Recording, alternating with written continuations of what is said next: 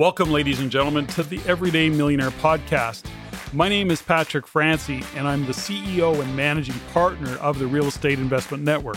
In addition to being a business owner, I'm also a real estate investor, I'm a coach, a husband, recently a grandfather.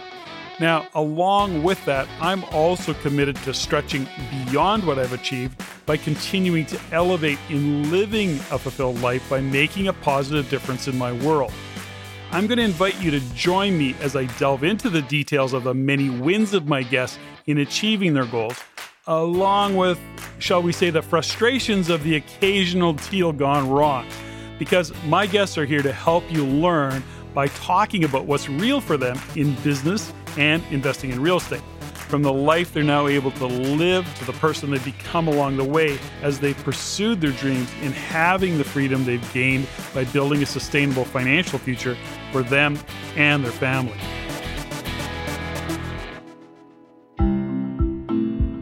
Good day, ladies and gentlemen, and welcome to this episode of the Everyday Millionaire Podcast. Before I introduce my next guest, it's important to me that I begin the show by first thanking you for listening in and for your support and the feedback that you provide us on the show, as well as to remind and certainly encourage you to continue to send in any of your comments, your suggestions, or questions directly to me at CEO at reincanada.com. That is CEO at REINcanada.com. And if you're inclined, I'd really appreciate it if you were to share the show with your friends and or your family, uh, people you know, people you don't know to rate the show, comment on iTunes, Stitcher, SoundCloud, or whatever platform you happen to use to listen in. And as well, why not follow us on the Everyday Millionaire Facebook page? So, thank you again for the feedback that you provide the team and I. It is sincerely appreciated, and hopefully, we're putting it to good use. So, let's get this show started. My guest today is an individual that I met while on vacation at a resort in St. Lucia. His name is Leon Taylor. He's a former Olympian and silver medal winner. And I'll give you a little bit of a, his background. Now, he was competing for Great Britain in the discipline of both single and synchronized diving. Leon's passion for life and really everything he does is what drove him to achieve and sustain success at the highest level. Considered really a feat in itself for such a physically demanding and punishing sport, his career lasted more than 20 years and his successes brought diving to the attention of the British public. It was a really big deal. He was training in the pre lottery funding era in a minority sport that brought lots of challenges. But in Athens Olympics of 2004, Leon and his diving partner Peter Waterfield managed to secure Britain's first medal in the sport for 44 years. What an honor! And that led to additional investments in the sport and the development of a whole new crop of British diving talent. He retired from diving in May 2008, and Leon is now an integral part of the BBC Sports Olympic coverage and has also been mentored to, among others, diving sensation Tom Daley. And you'll hear from Leon, I'm sure, and you'll really sense just how lit up he is by being a mentor to other divers. This role actually led him to write his first book, Mentor, the most important role you were never trained for, aimed at organizations wishing to engage and nurture talent through mentoring. He is held in high regard and has become a sought after professional speaker, conference host, workshop facilitator, and an executive coach his reputation and his profile in all of these areas has been building steadily over the last decade as he continues his role as a brand ambassador for BMW, BT, Lloyd's Bank, Lululemon Athletica, and SSE. Leon is also a judge on the Saturday night ITV show Splash, hosted by Vernon Kay and Gabby Logan. The contest sees Olympic hero Tom Daley teaching his sport to celebrities before they demonstrate their skills in a series of live shows. Today, I get to dig in a little deeper on Leon's journey to becoming an athlete and really post athleticism, as in what things look like on the other side of an Olympic medal. And without further delay, I'm looking forward to getting this show started. Leon Taylor, welcome to the podcast. Thanks for being on the show. Uh, pleasure to be here. Looking forward to this conversation, Patrick. Yeah, me too. So, you know, just to give the listener a little bit of a background, I've actually met you on a vacation in St. Lucia. I'd actually met you in 2016 briefly, but you we didn't connect for all the reasons we didn't connect at that time at the same resort in St. Lucia, the Body Holiday. It was fun, it was great this year, I started doing your beach fit classes, 7 a.m. You worked our asses off out on the beach. It was fun. And uh, I really got into it. And I want to just say one thing is that it was a, a, reset for me. I'd been off training for a little bit and it was a re- nice reset for me. So I'm back into my training. I got my, you know, I'm bringing my weight back down to where I'd like to be, you know, my, my fighting weight. And I've been working out. So thanks for that. Oh, pleasure. Well, listen, I'm uh, no, the the listeners can't uh, see you as I can. Of course, we're uh, we're on video uh, Skype, so I can see how well you are looking. So good for you, and I'm delighted that you give me uh, a little bit of credit for the hard work that you decided to do. So I'll I'll accept that. But well done to you for uh, for taking it and keeping the momentum going. Well, thanks, Leon. So what was really great about that time, you know, I got to number one, I got to hear you. I had the opportunity to hear you speak. I was really observant of how you show up, how you occur when you're working with a group of adults and vacationing adults, and how you speak to them. Now, your background is as an Olympian for Great Britain and in the world of synchronized diving. And I want to talk about that. I want to really talk about what you're doing today, like in your life, you know, post Olympics. And just to that point, before we get into your Olympic journey and a little bit of your background, which I think is really is one of the highest interests to me. You know, in the context of seemingly ordinary people achieving extraordinary results, how is it that you do that? How is it that we can take some of what you've done in your life and apply it in our life today? So, that's a long-winded way of getting to this question. When people ask you today, what do you do? What's your answer to that question? wow, what a question. And it's one that I have to navigate because, uh, oh, well, if, if you were asking me, um, my uh, my short answer is well, I hide from a real job, and um, I think that's uh, uh, that's something that I hold very dear to uh, to my heart. So at the moment, um, I have a uh, many interests, and so life post Olympian, if you will, didn't set me up in a particular direction, but set me up with many curiosities and many interests. So, uh, so now I do things as far ranging as teaching yoga. Uh, my other half, Ali, she has a chain of yoga centers. I'm a professional speaker, conference host. I work uh, as an executive coach, so performance and wellness coach. I also, I guess, my biggest passion, if I was going to have to uh, pick one of the things that lights me up the most, and that would be my mentoring. And actually, today, end of day here in uh, in the UK, I've had a, an absolute pleasure pleasure of meeting uh, a young athlete today, actually in my sport of diving, which is uh, unusual for me. I'm, i tend to mentor athletes in different sports, but um, yeah, she was uh, introduced to me. She's going uh, through, as young athletes do, many challenges, and uh, you know, through a mutual connection, said, "Would you would you like to meet this uh, young lady?" And and as soon as I sat down with her. Uh, before she'd even said anything, I knew that I was going to be willing to work with her. And uh, we spent an hour together. Both her mum and dad were nearby. It was a, a coffee shop in the uh, uh, in just outside of uh, central London, and um, you know my role is there to uh, to inspire the next generation. But to be honest with you, Patrick, it's me that leaves inspired and with a spring in my step, and uh, and I feel very privileged to be in the position now, uh, having been there and got a T-shirt. So in my case, an Olympic Games T-shirt, and and all that comes with that, all of the learnings, discoveries, all of the the failures, the screw ups, the the things that didn't make a difference, and and all of the areas that contribute to a young athlete's life and adventure, if you will. So dealing with the media, nutrition, where do you go to school? How do you deal with mum and dad? How do you deal with your coach? And all those exciting and and uh, almost overwhelming things. Um, someone like uh, myself, who's been there and had a similar experience, can often act as a bit of a guide and. Um, yeah, so I'm many different things a coach, a mentor, a speaker, a yoga teacher, and uh, ultimately hiding from a real job. That's cool though. That, I mean, you're I can even hear it in your language, Leon, as you're speaking, what it means to you to be able to support some young person uh, taking it to the next level.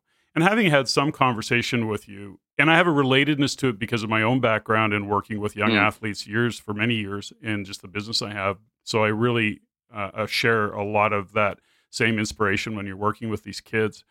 You know, when you're talking about this particular, I'm going to go back to another young guy mm. that you worked with that you mentored, and, and he went on to do some pretty incredible things. But this young lady, as an example, when you're sitting mm-hmm. down with them, aside from the athleticism, I mean, you have to assess the athleticism.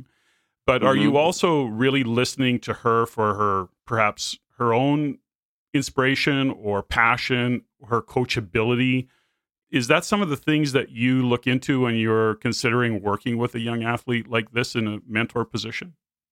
Yeah, for, for, sure. So, what I mean, there isn't necessarily a checklist per se, but there are a few things that I'm uh, uh, that are on my uh, my spidey spidey senses are, are, tingling. Right. So there's there's certain things that draw my attention. There's the um, there's the curiosity that, uh, that, that, that someone has to listen, to learn, uh, and the clarity uh, that that actually that this is a valuable opportunity, and um, you know that I've got their attention, and uh, that their uh, you know expectations and intentions as well are also in the game. So I spend a lot of time asking questions, which is, you know, as I've learned over the years, you know, the key to supporting and challenging anyone who's looking to improve. You know, I, my role as a mentor isn't to uh, do someone's homework for them, to tell them the answers, uh, to make it, uh, you know, to, to, to, make it my own. My, my role is to uh, to pull out, to tease out, to uh,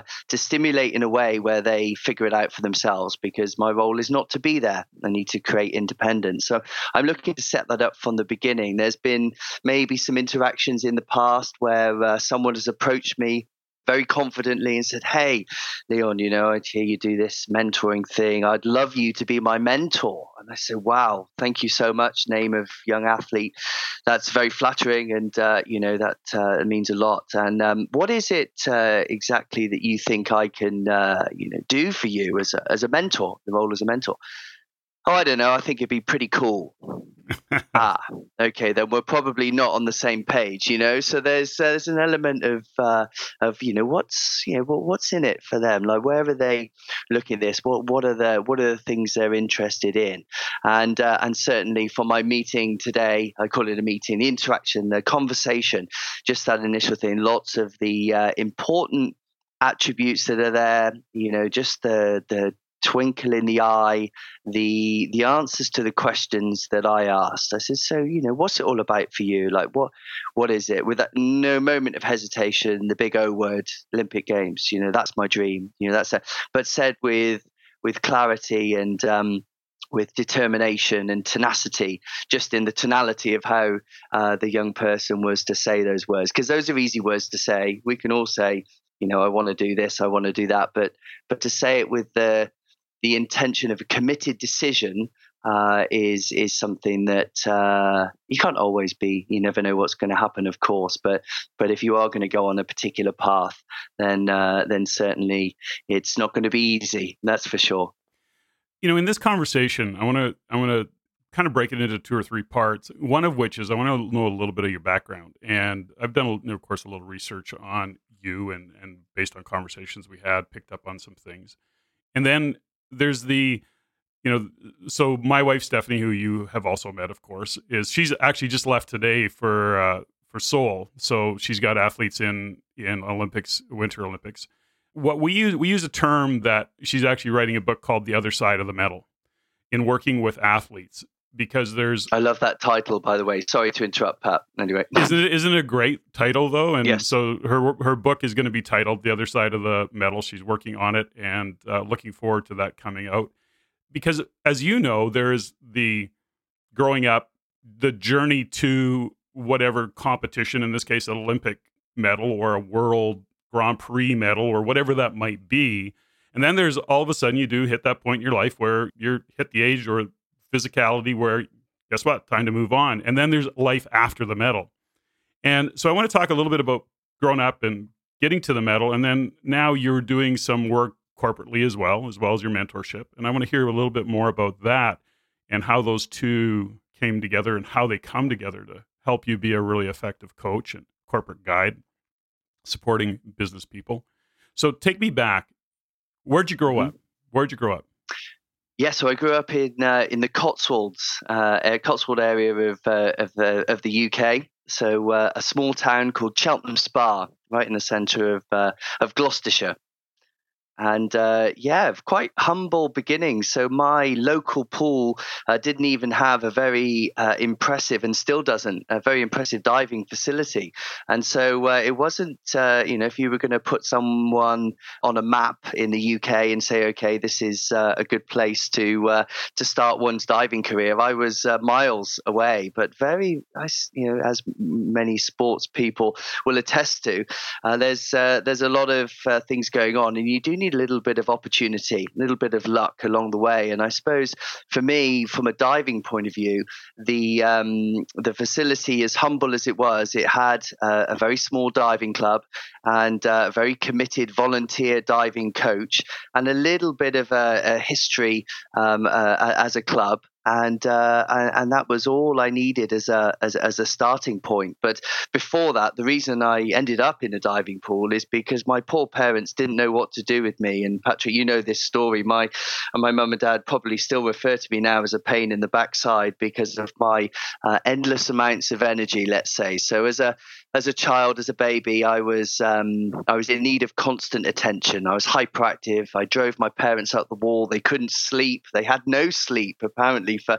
weeks and months on end, and uh, you know they didn't know what to do with me. And the strategy that they uh, in the end settled with uh, was to try and tire me out. And they tire me out through constant activity. And that, of course, went into sporting activities very, very quickly. So I was swimming while I was still in nappies, as we call them over here, or diapers, I believe they're referred to elsewhere. And I was in uh, mother and baby gymnastics classes before I was one year old. And, and my life of activity started way before I can remember. And um, to be honest, diving was just one of the many sports that I said yes to as a young, vibrant, hyperactive, pain in the backside child that uh, my parents were trying to tire out.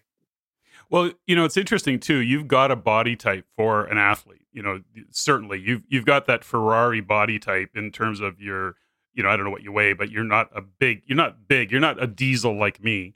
And so you are pretty well built for a lot of those types of sports that kind of quick twitch or fast twitch muscle groups mm-hmm. that you fire when you're swimming. And so how did that work for you? When did you start to I guess let me let me go back. So you, as you got a little older and mm. where were you did you have a real love of swimming and diving? Is that what it was for you or what yes. how, how did that yeah, it's a good question. So, my first love was swimming. That was my first competitive sport. I remember competing in swimming at the age of six and winning a, a certificate, or maybe it was even a rosette or something. So, not even a, a medal, if you will. And uh, the the thrill of focus of competition was uh, was something that captivated me from you know, from a very, very early age.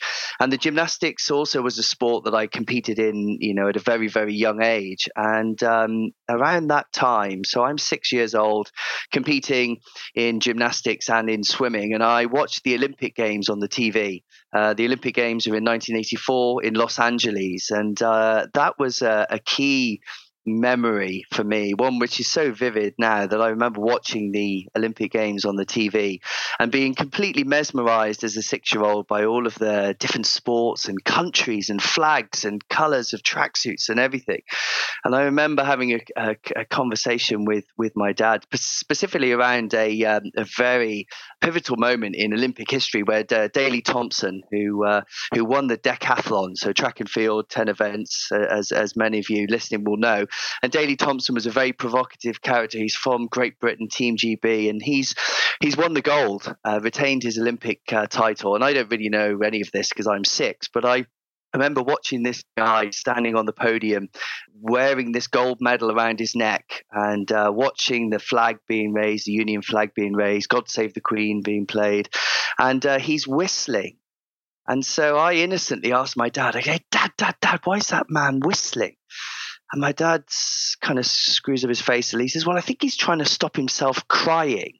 And my response was, Why? Is he in trouble? so I was confused. He said, Well, the reason, uh, no, no, no, the reason, uh, you know, Leon, sometimes when people are so happy, they can start to cry. So in an excessive form.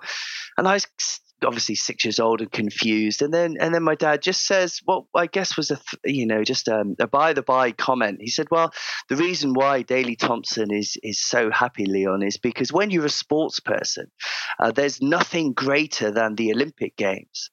And uh, my response was this. I want to go, I want to go, I want to go.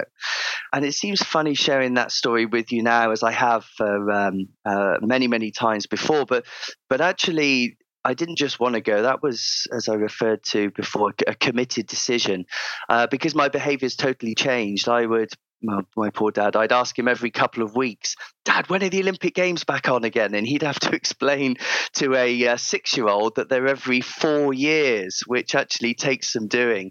And I would uh, also, every Christmas, I remember getting the Guinness Book of World Records. And I would, uh, at that time, write my personal best for swimming Every time I uh, beat my personal best, I'd write it down next to the world record holder to see how many minutes I needed to take off, or seconds and minutes to take off to make the Olympic Games. And it became my thing. And that was the, from the age of six, you know, it was all about that dream of going to uh, to the Olympic Games. And the sports kind of came and went. It was a bit of a scatter approach. And obviously, if you think about diving, uh, I started diving just before I was nine. But because I'd been training in gymnastics frequently since I was goodness 12 months old, I had lots of transferable skills. So I excelled very quickly in the diving pool, and it kind of combined you know my love of swimming and as you mentioned my fast twitch ability and and the uniqueness i always rebelled against those who who followed the crowd so here in the uk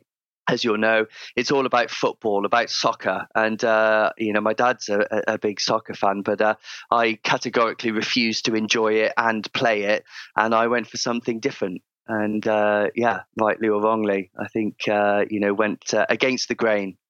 So you came through this, you know, lots of support from your parents. Awesome. Mm-hmm. Did, do you have siblings? I do. Yes, a younger sister. And and any sports kind of background for her as well? Yeah, do you know what? So the Nadine was uh, uh, was very much into all of the same sports that that I did because it kind of made sense that if I'm in uh, you know in the swimming pool, that um, it would be great for you know for my mum or my dad, whoever was with us, you know for uh, for her. So she was given uh, and enjoyed the same opportunities as I did in, in sport. But um, if you speak to her, which uh, which you know she affectionately tell the story that I'm the sporty one and she's the clever one, and over over the years when she she uh, she decided she she excelled incredibly well in academia, and she has uh, you know PhD, so she's a doctor in uh, you know in uh, in the world of uh, marine biology actually. So she studies in uh, freshwater toxicology, and she has many papers after her name. And if you go to my mum and dad's house, there's you know a picture of me on the wall with an Olympic medal, and my sister with many of her, her honors as well. So we yeah we were a very very active um, brother and sister as a youngster. And then, of course, what my parents did very well, they gave my sister and I responsibility for what we wanted to do. And my sister, over the years, was was clear with saying, "Actually, Mum, uh, Dad, I don't enjoy netball or swimming anymore." You know, and they would say, "Well, that's fine. Then you know, then that's your decision, and we're was facilitate what you want to do." And whereas I was, um, you know, a red rag to a bull, I couldn't get enough of it. So they uh, made sure that it was me driving it. Not once did they ever say, "Oh, you know, come on, you know, you've you've got to do it." It. If anything, it was uh, yeah, it was uh, them keeping uh, keeping me disciplined with the other commitments. For example, school. When I was younger, concentrating was very difficult for me, as was sitting still. So you could imagine at school uh, being told as a youngster sit still and concentrate. Two of which uh, the things that weren't available to me were very challenging. So my parents uh, used my love of sport to encourage me to pay as much attention as i could at school. And fortunately with that discipline uh, i managed to make it through academia and uh, ultimately uh, head off to university and not quite as bright as my sister of course but i did get an honorary doctorate which did piss her off a lot actually me. So she calls that she calls that a fake doctorate, which is uh, quite right because uh, yeah, I just fell off a diving board for a while. so tell me a little bit about you know when did you for for listeners that have children in sports, you know, when did mm. you recognize or when do you think you started to recognize or your parents started to recognize that beyond your own desire and love of what you were doing, when did you start to maybe recognize that you were competing or performing at a level that was potentially world class? You know, was that just proven out through the various local competitions when you were young? or it so there's there's a there's that whole part of being an athlete where lots of people want to be something but it's they, they just don't they lack the physical skill no matter how hard they work so was there a time where you where there was a light bulb that went on for you your coaches your family that said you know something leon's got it figured out like beyond his desire he's physically really really great. Was there a point like that yeah, there certainly was. I mean, it's it's interesting because now sport is uh, is so well um, monitored, if you will. So you know, there's many experts around. Whereas uh, in the '80s, which is when uh, my my career first started, it was you know, lick your finger, stick it in the air, and you know, off you off you go. And and so there wasn't quite as much um, you know education around uh, talent identification and such like as there is quite rightly now. But I do remember few a, few points. Uh, you know, as you've already mentioned, there are many levels of competition and you start to compare yourself. So i was excelling in in all three sports that i loved at an early age swimming diving and gymnastics. And by the time i was 11 i was competing at national championships for my age group in all three of those sports. And uh, and i had an idea on kind of where i was at because in swimming i was uh, 16th for the 100 meters backstroke for the under 12 age group in in, in gb uh, for gymnastics i was fourth in the country for my age and diving, I was number one. And uh, that's when I made my first career decision. And that's when the diving coaches and the gymnastics coaches were both not demanding, but but categorically saying, "Look, you know, we think Leon got has got what it takes. Um, look where he is in the country for his age, um, and he needs to train more." And uh, I had to make a decision on which sport I wanted to do, or the other the other choice was to do both and not compete at the level that I was at. So I had that conversation with my dad, and it was important for me now, retrospectively, how my dad uh, embraced, uh, took, uh, uh introduced that conversation because he could have quite easily influenced me because uh, he said, oh, "I've spoken to Dave, your your diving coach, and Pete, your gymnastics coach, and and uh, both of them are delighted with you know the results you've got this year, and and uh, both of them you know are asking that you now need to train every night, basically." And, uh, and I said, "Well, I won't be able to do that then, Dad, because the the times clash." And he said, "I know." I know. He said, so you know, if you wanted to go all the way, which is what you've stated, the Olympic Games, then you would need to pick one or do both and maybe not, you know, continue on progressing. I said, well, I definitely want to go to the Olympic Games. And he said, okay, so, so which sport do you want to do? And I said, well, which one do you think I should do then, Dad? And uh, and what he didn't do was uh, like you know consider his schedule and think, well, actually, I like to go to the pub on Thursday nights. Maybe you should do. You know, he said, well, which one do you enjoy the most? And uh, I said, well, diving. And he said, okay, well, I'll tell you gymnastics coach for you. And that was it again, just uh, uh, uh, being driven by, you know, these emotive drivers, the big ones, the big important ones, you know, you know, which is the one that you enjoy the most? And, and for me, that assessment was based, and it's a combination of how well I was doing, how much I enjoy, you know, enjoyed the friendship side, the training, the competing, and uh, yeah, it was it was down to me, and so that was my decision. There was never any oh, if only I'd. How old were you at that point? Eleven. Eleven years old. You're making that yeah. kind of decision. And of course, it's always in reflection that you say, well, gosh, those, it wasn't that a fork in the road for you when you made that mm decision. It was like took you off on a journey and a path to the Olympics. Now, mm-hmm.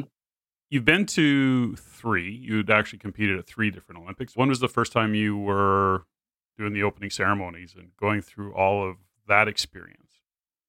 Yeah, so 1996, uh, the Atlanta Games, and uh, and back then it was a it was a surprise selection in many ways. There's an interview of me on VHS tape when I'm uh, 10 years old, with a squeaky voice, with braces on my teeth, and the uh, interviewer is uh, is asking me that classic question like, "What's your ambition?" And I say, "I'd like to go to the Olympic Games, maybe in the year 2000." And I, you know, blah blah blah. And uh, excuse my terrible uh, impression of me well, as a no, 10 year old, well but well. Yeah, it's about the best I can do.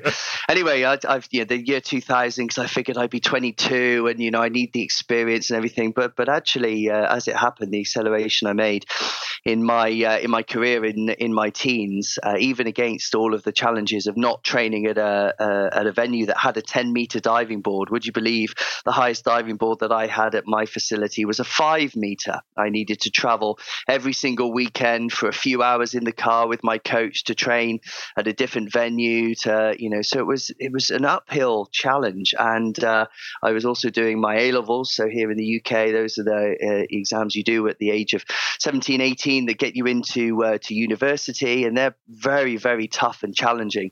And I managed to do uh, A levels and Olympic Games in the same year and uh, I was one of the youngest on the team in 1996. And this is before Team GB was the juggernaut that it is now. So in Summer Olympic Games, certainly. Um, this is when Team GB at those Olympic Games was 36 on the medal table, and we had one Olympic gold medal. Now, if you compare that to London, where we were third on the uh, on the medal table, and, and, and sorry fourth, and then Rio with you know 69 medals. It was a very, very different landscape. And, uh, you know, as you know, a, a, tiny percentage of the population get to be part of the team. And I made it at the age of 18, this small, small town boy, if you like, from, uh, you know, from Cheltenham in Gloucestershire. And it was, incredible. There, I remember receiving a letter, an official letter through the post saying that I'd been selected. Emails just uh, you know around, but not you know not as it is now, where you get your notification via your Twitter notifications. It was uh, yeah, it was an incredible moment, and um, it, it's not overstating saying a dream come true because you know at the age of six, you know I wanted to go to the world's greatest event, and at the age of eighteen, I was on my way for the first time. Did you have an expectation of winning? No, certainly. Uh, you know, uh, I mean, you have uh, a dream of going. And I remember when I was six, watching, uh, you know, Daley, as I mentioned, receiving his gold, and that was the dream, right? Winning Olympic gold when I'm six. But when I'm 18, and you know, I know where I am in the world.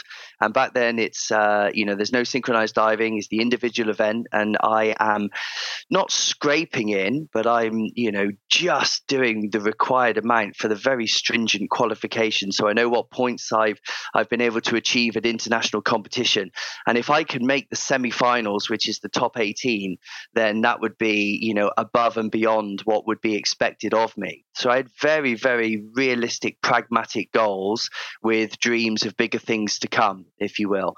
And so attending, going to the Olympic Games, I mean, I wasn't ever going to be satisfied with just getting there. But in those Olympic Games at the age of 18, it was um, it was just well, it was overwhelming because I'd never been anywhere near my heroes before. I'd never been to such a setting. Now, young athletes get chance to compete at youth Olympic Games. They do multi sport events all over the world. So when they do step on the world's greatest stage, sporting stage, Olympic Games, Paralympic Games, they've been in competition settings many times before of similar magnitude or, or magnitude. So they don't get spun out. Whereas I walked around with my mouth open, my eyes open, you know, just flabbergasted by surrounded by all of my heroes of track and field. And I'm walking by there. I didn't really know very much about basketball, but the American Dream Team are in there, and you've just got like, and I, yeah, goodness, how could I concentrate when I'm just just uh, overwhelmed by the by the magnitude and the uh, and the occasion?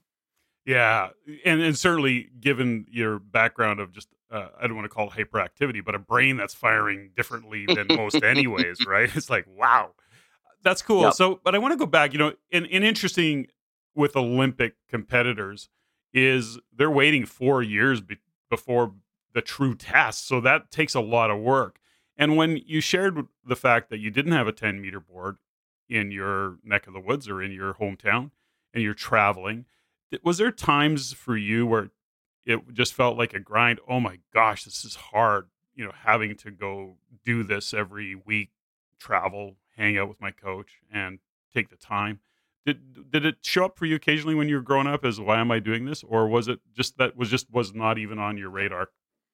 Oh no, no! Uh, I th- I would be absolutely lying if I said that wasn't on my radar. It happens. It happened frequently, um, you know, and it's uh, FOMO, isn't it? Fear of missing out. So every time I hear of you know my uh, my friends doing something or this happening and I'm there training and da da da da. Why can't you do this? Oh, because I'm training and oh, can't you join us on that? And this is my birthday and you know this is important to me and you know the amount of things that uh, I missed. So weddings, birthdays, funerals, like key moments that are massively important to so many people. And uh, my default answer had to be no, and that is hard. Um, and and that's a real wrench on um, on the thing. And then you start to go, well, is it worth it? You know, that I often remind myself and the people I work with, and I say, look, the only guarantee is that there's no guarantees.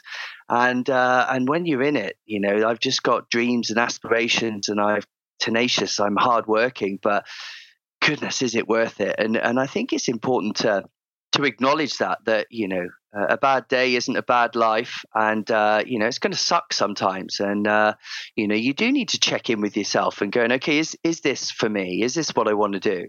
Uh, but but take those decisions you know in your stride. It's not like oh well that's gone wrong today. I'm going to throw everything out and and never come back. Uh, it's it's uh, yeah, the, the the drive, the uh, towards motivation, that dream was a really really strong pull, and uh, yeah, I, I, constantly would uh, would check in with myself, and um, yeah, I would have been foolish just to be so convinced that it would happen, uh, but underlying the determination and that uh, and that drive and the I guess the the self centered behaviors which I had to be developed that filter of, you know, is this right for for you know sports? I've put in so much. You know, can I?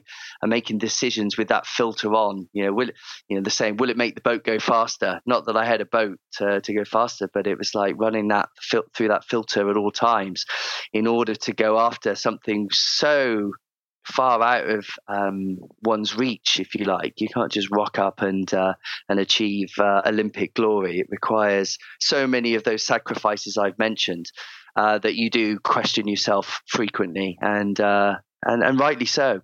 Are you having those conversations? I'm assuming with your daddy seems to be a pretty instrumental part of your life when you're going through it. Is those the kind? Of, are you having those conversations with your dad and your coach and you question yourself out loud with those to get that support or get that guidance? Yeah, do you know, it's interesting really because uh, I, I, sometimes and a lot of introspection, uh, a lot of you, you, know, I'm I would be easily uh, labelled, and we don't really. I'm not really big fan of labels, but I could be easily labelled as an extrovert. But when uh, when the pressure's on, I become introverted. I start to become very, you know, introspective. And uh, and I think it's important to have people around you to uh, to be there and to notice that when uh, when those patterns start to run and, and be able to support challenge intervene uh, appropriately. And I and I think uh, I was lacking uh, great mentors in in my early days if you like. And and, and I'm, I'm I'm pleased about that because that's inspired me to to aspire to be one of those one of those people one of those mentors who who can uh, who, who can provide that role outside of you know the parents the coach the other the other stakeholders that are involved in uh, in in that journey. So yeah I, I, in my case it was a lot of uh, you know running it over in, in, in internally actually. So you went to so you're 18 years old you go to your first olympics the overwhelm the brain firing on all cylinders and you compete then four years you got to wait to say I'm going to do this again. So you do it again. You get to the Olympics, and now you're 22 years old. What was mm-hmm. what was kind of the difference in that four years, or what was the difference once you showed up at Olympics? Mm-hmm. Yeah, so the uh, so the build up over those next four years, lots of changes happened. So I moved away from my uh, my hometown. I moved to a high performance setting. So I was training at a venue with a full time coach with a 10 meter diving board, and also the landscape of this uh, British sporting system changed dramatically halfway through that Olympic cycle. So uh, not only uh, for, for, the first time were we able to um, to train full time uh, by way of receiving a monthly grant, which would enable me to pay rent to somewhere to stay, pay for my own food, but I also got access to um, sports science, which I'd never had access to before. So I was working with physiotherapists, working with the sports psychologist, had access to nutrition. Bio, the biomech teams would, uh, uh, biomechanics teams would come in and they would use high speed video cameras and they would get data for, you know, uh, university research. And it was this incredible time uh, where my hobby became my profession. And I wasn't a professional athlete because I didn't earn money out of it, but I was a full time athlete, which meant that I could train six or seven hours a day um, and I would have support uh, to keep me going, to patch me back up, to put me back together, someone to uh, assist me with what's going on in between my uh, my ears, and give me the opportunity to work on you know what's massively important in, in in all sports, particularly in a sport like diving, which is your ability to manage your state, your emotional control under pressure, you're dealing with adversity, the anxiety that uh, that often comes with with any performance, and it was an incredible time and and uh, if I'm honest, it was um, a lot happens in four years, but that one was was incredible. It was a coming of age.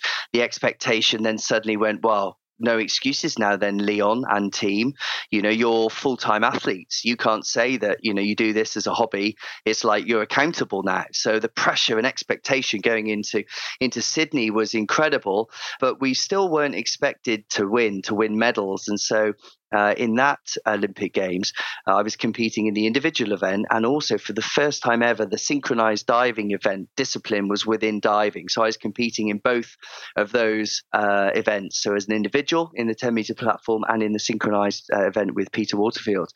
And my goals, my outcome goals for those Olympic Games, uh, you know, was to win um, to win a medal in the uh, synchronized diving event and to place in the top 12 to make the final in the individual individual event. And uh, the results of those Olympic Games was a fourth place in the uh, synchronized diving event and a 13th in the individual.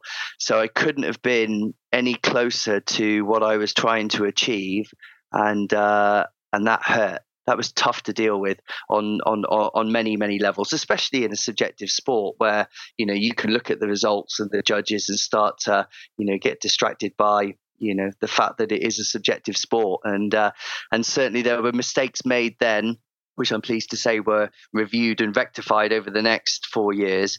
But uh, that was a big, big learning because I went into those second Olympic Games, you know, taking it a bit too seriously. I refused to enjoy the occasion in many ways. So in Atlanta, I walked around with my mouth wide open, distracted by all of the incredible athletes. And in Sydney, I didn't look sideways because I was super focused. And actually, I squeezed it a bit too hard and uh, took it too seriously. And uh, someone once told me, said, "Look, some things are too important to take too seriously." And uh, and that for me was like, oh yeah, okay, I've been there. I know what that's like. So that was one of the key changes I made going f- uh, from from those games. So what some people listening may not really understand is that when you start training six and seven hours a day, you you, you know you can't really you can maybe work part time, maybe, but the federations, you know, around the world in terms of how they support their athletes is quite different. So getting funds for you to support you in terms of getting the training you need, getting the uh, support you need from nutrition or psychological or you know those mental kinds of aspects of things. That's a really that's an important part of it. And I just share that because I want to shine a light on that. That those are a lot of uh, I don't want to call it background noise, but those are a lot of things. You're not just showing up and all life is good. You're dealing with challenges aside from what you're trying to do athletically. You've got life going on around you that says, "Holy cow, how are we going to pay for all this?" And how many are you going to get the support I need? And so that adds to any athlete going to the Olympics. Uh, it adds to the load as well. Was that did you find it that way as well, Leon? Yes, indeed. So, and you're, you know, it's on a, on the knife edge as well because if you don't perform, if you don't compete, if you don't achieve certain levels, then uh, then you're out. You know, the funding is cut individually or the sport, and uh, and unless you've got something to fall back on, uh, as it were, then you uh, and many athletes are now being um, yeah, caught in in a very very tough situation uh, where they've committed so much and uh, and it hasn't for whatever reason uh, gone the way that they'd hoped or or the way that it was going uh, initially. And uh, yeah, there's a, there's a huge uh, challenge. And one of my roles now is is that duty of care and and, and looking at the, the, the balance athletes may or may not have when they're committing to such a degree in order to to be the very best in the world. Goodness, it takes it takes a heck of a, uh, heck of a push. It takes a lot. Now, mm. when you so when you went to Olympics number two, uh, a little bit mm. really focused, a little intensity there. And along that way, how do you find the confidence? Were you, you know, you talk a little, you know, you mentioned a little bit about anxiety and a little bit about the work you're doing mm. going into a competition. Did you find yourself quite naturally confident, or were you always digging to find that confidence and walk the edge of maybe being a little too cocky or a little too big? You know, how do you balance confidence, humbleness, anxiety, focus? You know, how is that mental state for you as you're going into Olympics number two? Yeah, God, fantastic question because it's difficult to unpick. It's uh, so confidence is uh, is built in many ways based on work done, previous performance, etc. And then, you know, you've got uh, to get out of your head actually when you get to an Olympic Games and uh, and almost let it happen, which is the hardest thing in the world to do, uh, because you know you are where you are, you've done the work that you've been able to do, you're as physically prepared as you possibly can, and it comes down to it. And in diving, it's um, unlike the javelin or the long jump where you take your best effort. In diving, every dive that you do in the Olympic final counts, and so if you make a slight mistake, then you're done uh, for four years. And that, if you start paying attention to that, uh, that can really start to uh, to put you off your stride, to say the very least. And so it becomes following what uh, we refer to as process. Uh, so, you know, where is your attention? What are you focusing your energies on? And uh, ultimately, it's the the stuff that you can do stuff about. And uh, it's almost like ignoring everything else that's going on, like the size of the crowd, the thousands of people in the uh, in the auditorium, the TV cameras, the fact that it is the Olympic Games, and you're often playing uh, tricks on yourself to try and distract uh, from the magnitude of the of the occasion. And certainly in uh, in Sydney, I was focused too much on on outcome rather than process. So I was so driven to winning a medal uh, that uh, you know it was my undoing in the end because uh, the strategies I had in place weren't weren't effective. You know, ultimately the performance goal is is is much more is better to focus on. So I can't control who else is diving and how well they're diving, but I can focus on my own performance. So a, a particular level of performance. So an Olympic medal winning performance should be the focus, and then everyone else can do whatever they do, and we'll see what happens. And it seems funny approaching it in that way, but actually that is the only way because uh, I can't go over to the Canadians or the the US or the Chinese and kind of you know trip them over as much as I'd like to before they go in. I don't think that's uh, that's very sportsmanlike, and nor uh, and I certainly wouldn't be trying to sabotage anyone else's performance. But you know, it's it's it is what it is. The judges, the other performers in in this particular context, uh, the only thing I can do is uh, is is what uh, my performance ultimately as an individual or or in the uh, in the team setting. So when you come away from Olympics number two. You've got a lifetime into this. This is eight years later. You've gone through the second one. You didn't medal in 2000.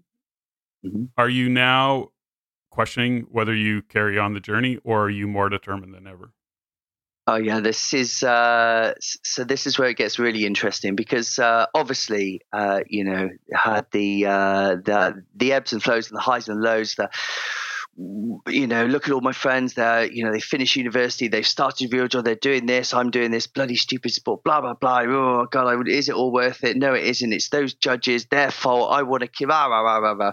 and then it's like, fourth. Oh, and you know, and it would just fire me up so much. And I would be like, I am not being remembered uh, you know, by myself, by others, whoever gives a monkeys about that.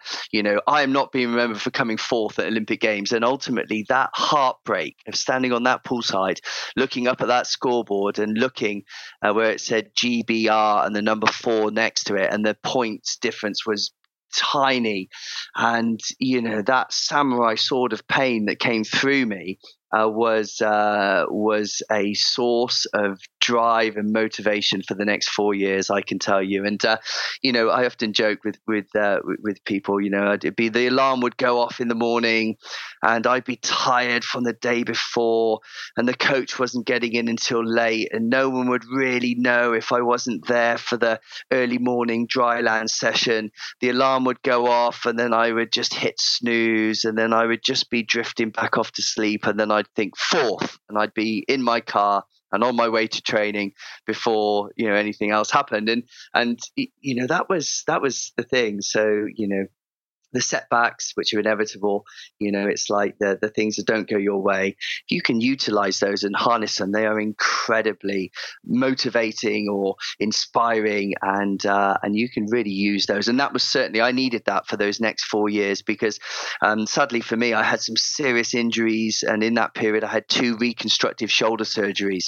And if I hadn't had uh, that drive of coming fourth if I'd already won an Olympic medal, I wouldn't have come back from those surgeries because they were just too tough. They come the, the the rehab, the challenge, the fact that I had one, it didn't quite work, and then came all the way back, and then had to have another, and it looked like it was all over. And then the story goes on.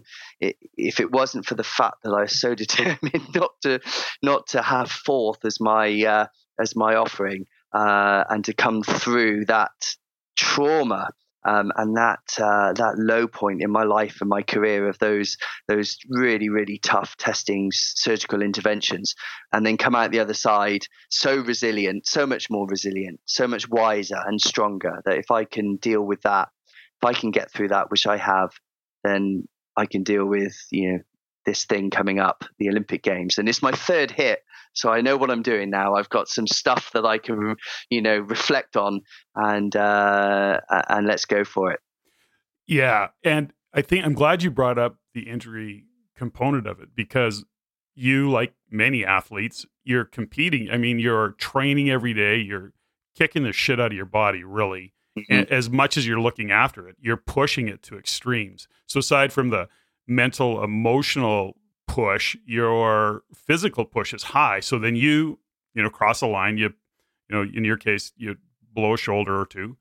And mm-hmm. that's mm-hmm. also on top of all the day to day stuff that you're dealing with. So it's the reason I want to shine a light on it is because number one, I think it's, you know, it's certainly important or it's helpful for people to understand, especially as we're into the Olympics at the time of this interview, is to give people perspective of just what it takes to even get to an Olympics, let alone medal at an Olympics. There's a lot going on in behind the scenes, and I've because I've had some exposure to it. I, I I'm deeply appreciative of just wow, that's really really amazing.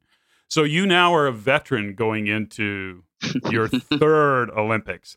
Mm. You, you, know that your mental state's important. You got to strike a balance between being in awe and being overly focused. You're going to try and have some mm-hmm. fun. And mm-hmm you've been training, you've overcome the obstacles that you've come through. Mm-hmm. What's your kind of mindset going into it? Are you going, I got this?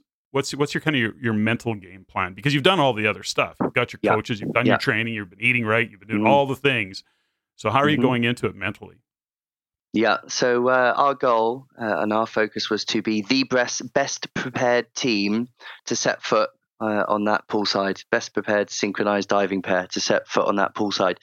Uh, 2003, the year before those Olympic Games, uh, we were at the World Championships and uh, you know, we were mixing it up with uh, with top teams as you would expect, and uh, we were both Peter and I were fully fit. And at those World Championships in the beautiful city of Barcelona, uh, we came fourth.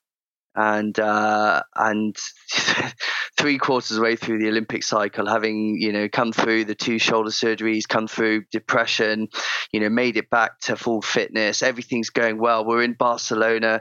We're on for a medal, and then we get you know another reminder the cruel mistress that sport is and uh, and that was the best thing that could have happened to us because it did go okay right so you know we're fully fit, there are still things that we need to focus on. And and we became so um, committed to the process uh, that when we turned up at the um, Olympic Games in Athens, because we knew everything that was going to happen by way of schedule, we knew that we were on day one of the Olympic Games. We knew that we were competing at 10 o'clock at night, so that we would have the whole day to basically shit ourselves about the, the competition that was coming. Could you imagine? Yeah, that's. But all... in order, in order, yeah, in order to manage that, we were like, okay, so how are we going to do this? How are we going to be the best prepared team? So what we did, we did various things, which is commonplace in sport, but it was, you know, we used visualization. So, you know, that's a key fundamental skill that we all have as as human beings for whatever we're doing. Because I couldn't invite fifteen thousand people to come and watch me at training to put some pressure on me, but I could take myself there in my mind's eye, the imagination is incredible. The unconscious mind, as you know, Patrick, can't tell the difference between reality and what's imagined. And so, if you are able to take yourself there, following that, uh, you know, visualization process, sight, sounds, colors, feelings, and it can actually put you in such an amazing uh, resourceful state when you arrive in the in the arena, in the gladiatorial arena of the Olympic Games. But the other thing that we did fundamentally is because we were on day one of the Olympic Games, our build up to those games was fantastic by way of our access to the Olympic pool. And so three days before, we did what uh, actors would do, which would be a full dress rehearsal.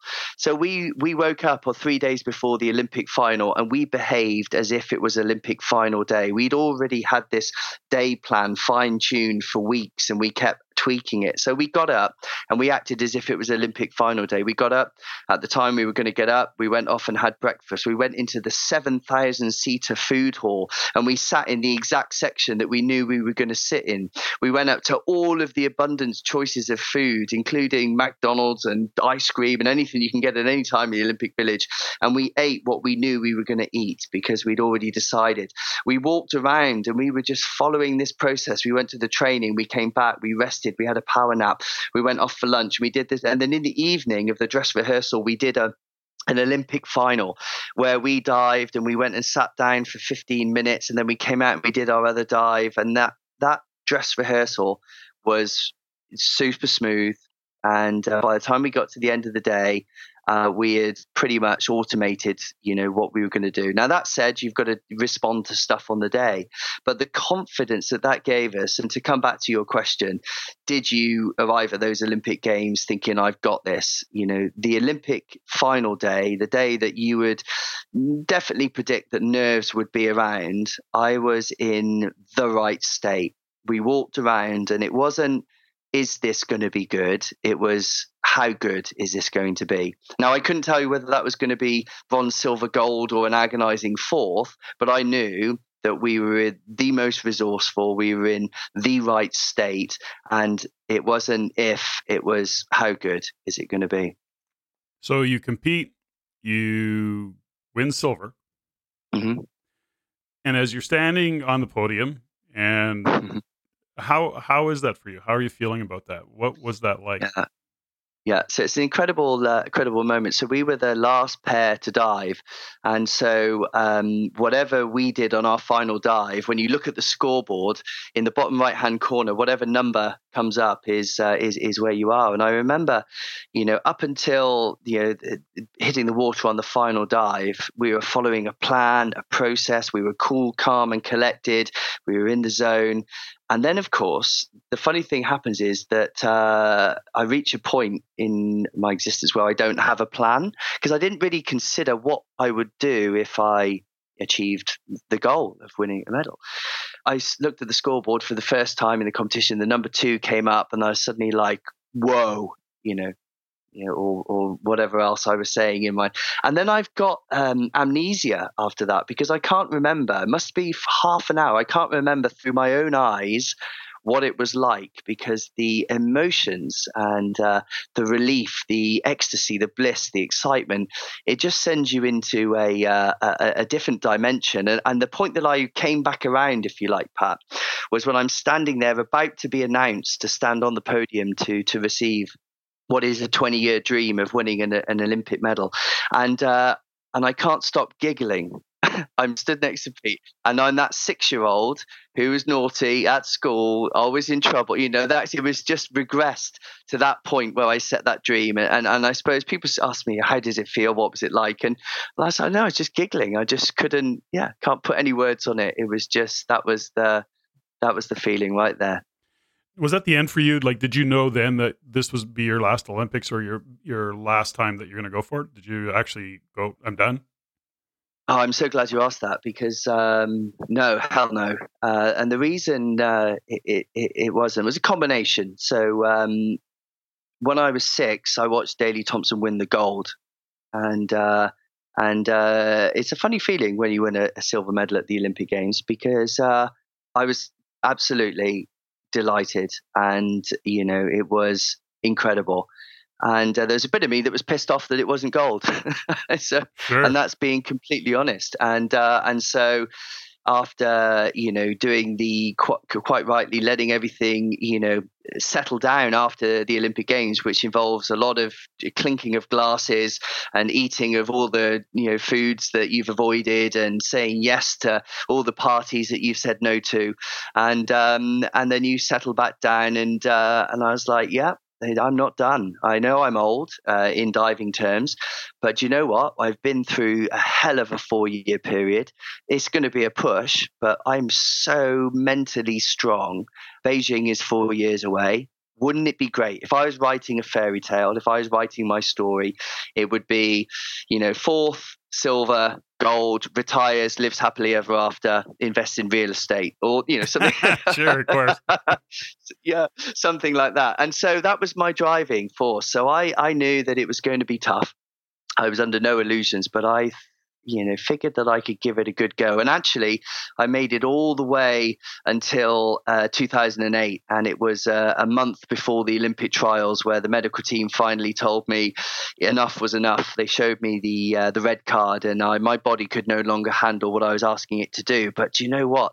It would, you know, if my body could have hung on, it would have been a really interesting games to compete at for me because uh, yeah the opportunity would have been there once again. But you know four olympic games is greedy isn't it patrick? So i think uh, you know got to step away sometime. Now aside from the fact that you won the medal i mean it was it was a, also a really big deal for great britain. I mean it was a, a long time coming that they had actually had a medal. That wasn't it a number of years yeah, no, you've got it. Yeah, so first first uh, Olympic diving medal for Team GB for 44 years. Wow. And uh, yeah, because uh, a couple of things happened. Because we were on day one of those Olympic Games in Athens, it meant that the British media, that was our first Olympic medal. And the British media are great because they're like, what? We've won it in diving. What's diving? You know, it's t- typical, you know, didn't have a clue about diving. You know, synchronized diving, didn't even know that was an Olympic event. And so it's like 11 o'clock at night, all the journalists are in the bar, you know, drowning their sorrows because Team GB haven't won any medals, and then we suddenly win one in the diving. It's a surprise to them. And then for the first couple of days of those Olympic Games, we we didn't win any medals, uh, so diving was in the spotlight, and that was uh, you know where it's remained ever since. It's uh, through a number of, uh, of, of reasons, and the success of British diving has, has continued. Um, and it was uh, Peter and I that that started that with a bang a number of years ago now, and uh, and a surprise bang at that. So you get the card, the red card, as you said, from your mm-hmm. physicians, and mm-hmm. so then you wake up the next day and kind of go, now what? No, luckily not. Uh, so I, yeah, could you imagine? So I, I, I, know athletes that, that that's actually happened to. So, so for me, my uh, reality check happened, as I mentioned, in uh, uh, after Sydney in 2001, after the second Olympic Games, I'm all guns blazing, and then I have, um, you know, a career-ending injury, which uh, basically needs surgery, and I've given I'm given an arbitrary 30% chance of making it back, and I, I suddenly had to take stock of where I was at and have a look at Leon, uh, you know, uh, outside of Leon, the Olympic athlete, and go, hang on a second, Leon, you know, you've got a lot of eggs in one basket here. Uh, what, you know, this this could be over. And fortunately for me, it wasn't, and uh, it was enough of a reality check for me to start to go, okay, what if it is over? What if it was over? You know, you need to uh, to focus on uh, on at least having some options in um, in other ways. Because I paused my undergraduate studying to focus on on uh, on my pursuit of you know, my athletic endeavors, and it wasn't. Uh, yeah, I was I was caught short. Luckily for me, I was able to make it back from the from the injury that I've uh, referred to. Uh, but I was able to then start to strike a bit of a balance. I was looking at the other areas of my life and realizing, okay, so what else am I interested in? What do other people think that I would be good at? Because I didn't know, because I was a super focused athlete. And uh, people were like, hey, Leon, you'd be great on TV. And, you know, why don't you do the commentary? Because you're always complaining about the, the, you know, the commentary and, you know, and blah, blah, blah. And there was a few things that uh, in those conversations perked my interest. And so over the, that period of time, up into Athens when I won my my medal. And then subsequently, I started to develop relationships and interests in areas outside of sport, particularly in the media, and then ultimately as a uh, as a speaker and a presenter, which was uh, something that uh, scared the life out of me when I first started to consider it, and uh, and then ultimately became something that I became a, a, a, huge thrill for me in the way that my sport provided a, a performance kick or a buzz, if you like. It was something that, that became the, the live audience, the oration, the, the standing there and, and sharing messages and, and guiding became something that was uh, exciting and thrilling for me and, and became a focus very, very quickly. You went on, and I still, I believe you still do some commentary for diving and uh, BBC, I, I believe. Mm-hmm. Is that correct? Yes, that's correct. And then you're doing corporate gigs where you're actually going in and and doing some work with management teams and trying to get them to elevate and pick up their game, give them a focus. Mm-hmm. So you you're bringing that, I guess, that experience as an athlete, the focus, the mindset into a new world. That's kind of the other side of the medal for you right now, and mm-hmm. and it has been for a while. When you consider that business owners, corporate structures what do you think you bring to the table that you've learned over the years as an athlete that you encourage them to kind of look at in their own world of how they run their businesses or how the corporate management team work together what are some of the things that yeah. you bring into those conversations leon yeah, certainly. So there's, um, I find it fascinating uh, because for me, uh, when I first ventured into into different worlds, it was uh, it was all confusing and you know it all looks so different. But actually, when you start to drill down into into structure uh, and, and, finding what what's going on, you find that that the key to to any performance is is how someone shows up. Uh, you know, you use that turn of phrase yourself during our interview, and and and for me, it's very easy uh, for all of us to get distracted by you know all of the stuff that's going on, the things that we have to do, or the challenges and such like, um, and uh, it's very easy to forget that uh, that we can always choose our attitudes. You know, our attitudes, behaviors, and beliefs. That's something which um, you know fundamentally I didn't realize I was learning as an athlete was you know that ability to choose one's attitude in in, in any situation. And and uh, you know I feel that there's a, a, lot to be gained by looking outside of the context that you're operating in where you know other high performance or performance takes place and looking at you know the strategies the the, the techniques that are in place but also the belief systems and uh, and the ways of um, of showing up that, that, people can adopt and it uh, and it's based in reality it's based you know there's a lot of uh, very interesting scientific research in you know, cognitive psychology sports psychology etc and um, and it's like gleaning well what is the the minimum effective dose, if you will. Like, what is it in this situation? Can you do at any time that's going to make a difference? And uh, you can complicate things a lot, and there's lots of distractions out there. Uh, and for me, it's it's it's finding you know the recipe of things strategies that work for a particular individual and how they can be how they can show up and be their very best and ultimately enable others to do the same by inspiring, you know, not by what they necessarily say, but by what they do. Uh, what behaviors are they displaying? Do you find in your work with business owners, corporations, that I use the like to use the term is it's not about the goal, it's who you have to become to achieve the goal is actually the goal. It is mm-hmm. in the who you're being to achieve the goal that that you have to really focus on. And so many times I see business owners because I do a lot of coaching with business owners and real estate investors, and they you know mm-hmm. tell me how, tell me how, tell me how, and mm-hmm. ultimately. Mm-hmm.